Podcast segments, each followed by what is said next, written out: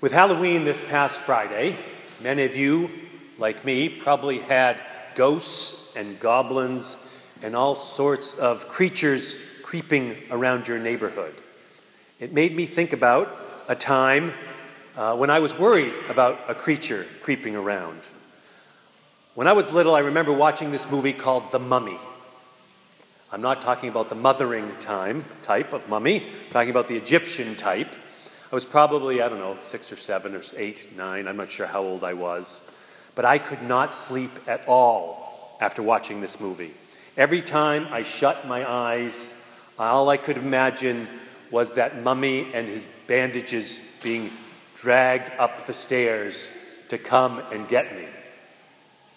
I was terrified. I don't know if you ever remember feeling that way maybe after watching a scary movie, or maybe on a dark, lonely night, very alone, with darkness surrounding you. The disciples felt that way in our gospel passage from Luke after Jesus' crucifixion, and in Paul's first letter to the Thessalonians that we heard from earlier, he writes also about this sense of deep darkness. It's a sense of loneliness, a separation from God's love in the flesh. Talk about feeling alone and talk about feeling like you're in the dark. Yet, despite how scary this might seem to us, how often it is that we hide from Christ, putting on our masks, something like the children did on Friday, acting as if we're someone we're not, going around scaring each other with our pettiness, our ability to abuse and oppress. The child of God that is real within us can get so hidden over the years, far beneath these costumes of insecurity that we often cover ourselves in, that at times it can be almost impossible to recognize that God alive within us. In the long run, though these disguises will inevitably cause problems, I remember when I was about seven, my mother made this gorilla costume. And I thought it was very cool. Big paper mache head, a costume she made out of probably very heavy burlap or something. so I thought when I went out that night, I was the coolest. But as you might imagine, as the night wore on, that paper mache head started getting heavier and heavier. The costume and the head got hotter and hotter. And soon that mask began to make it hard to breathe. It was almost suffocating. I couldn't wait to get home to take it all off. I think when I got home and finally got the costume off, I had lost about 10 pounds of the 60 or 70 I probably weighed at that time. Well, it's the same way when we disguise ourselves from God as adults. Our costumes aren't as obvious, but they are just as suffocating. When in search of instant gratification, we lose sight of God's vision for our lives. When in search of control in our lives, we put our faith in our power rather than God's power. We eventually will feel the weight of these illusions and inevitably feel suffocated from, from our self absorbed lives. Remember what we heard in the Gospel of Luke when Jesus came to the disciples after the resurrection? They wondered if he was a ghost. In the midst of that fear of the unknown journey that lay ahead of them, it was so hard for them to see Jesus, God's love in the flesh, right there with them. And we know how that feels.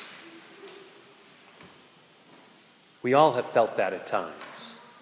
It's hard to feel God's love in the flesh near us. But they learned, and we have to learn continually, that Christ's saving power is the one reality in a world filled with illusions. And we get a sense of God's love in the flesh from those people who have surrounded us in our lives, those saints in our lives who have made us who we are. Saints are people who are unafraid to show who they are. They're people of the light, as Paul writes in that fifth chapter of 1 Thessalonians. And we can see that light shining through all that they do. And we have to remember, though, that the saints are not perfect. They too, like we have, uh, monstrous problems creeping up at them at any moment, ready to grab hold, ready to grab hold of their lives. Saints are just ordinary people facing ordinary challenges, but somehow they have this extraordinary sense of the presence of the living God with them through it all. And it brightens their life. It frees them from fear that can be so all consuming at times.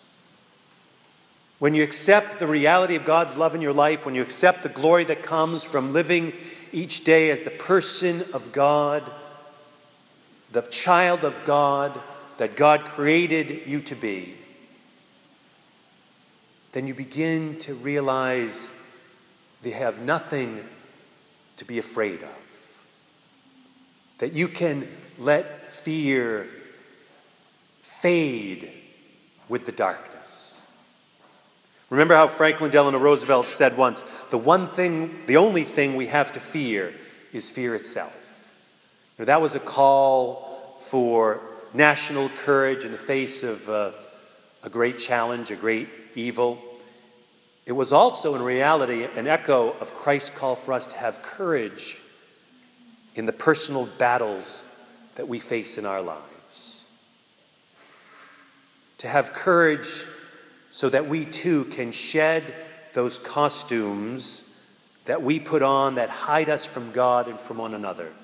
And instead, as Paul wrote so eloquently, to put on faith and love as your breastplate and hope as, this, as of salvation as your helmet. I was looking all Friday night. I did not see one person dressed in that costume. and yet, it is what we need faith, hope, and love. If we surround ourselves with that, we become people of the light, not of darkness and not of fear. So I pray that you will hold on to that light that's been shared with you, that you'll today and every day of your life remember those saints of your life who held your hand in times of fear, who shared hope with you in hopeless times, who loved you when you were unlovable, who helped you see beyond the horizon, and who live with you today.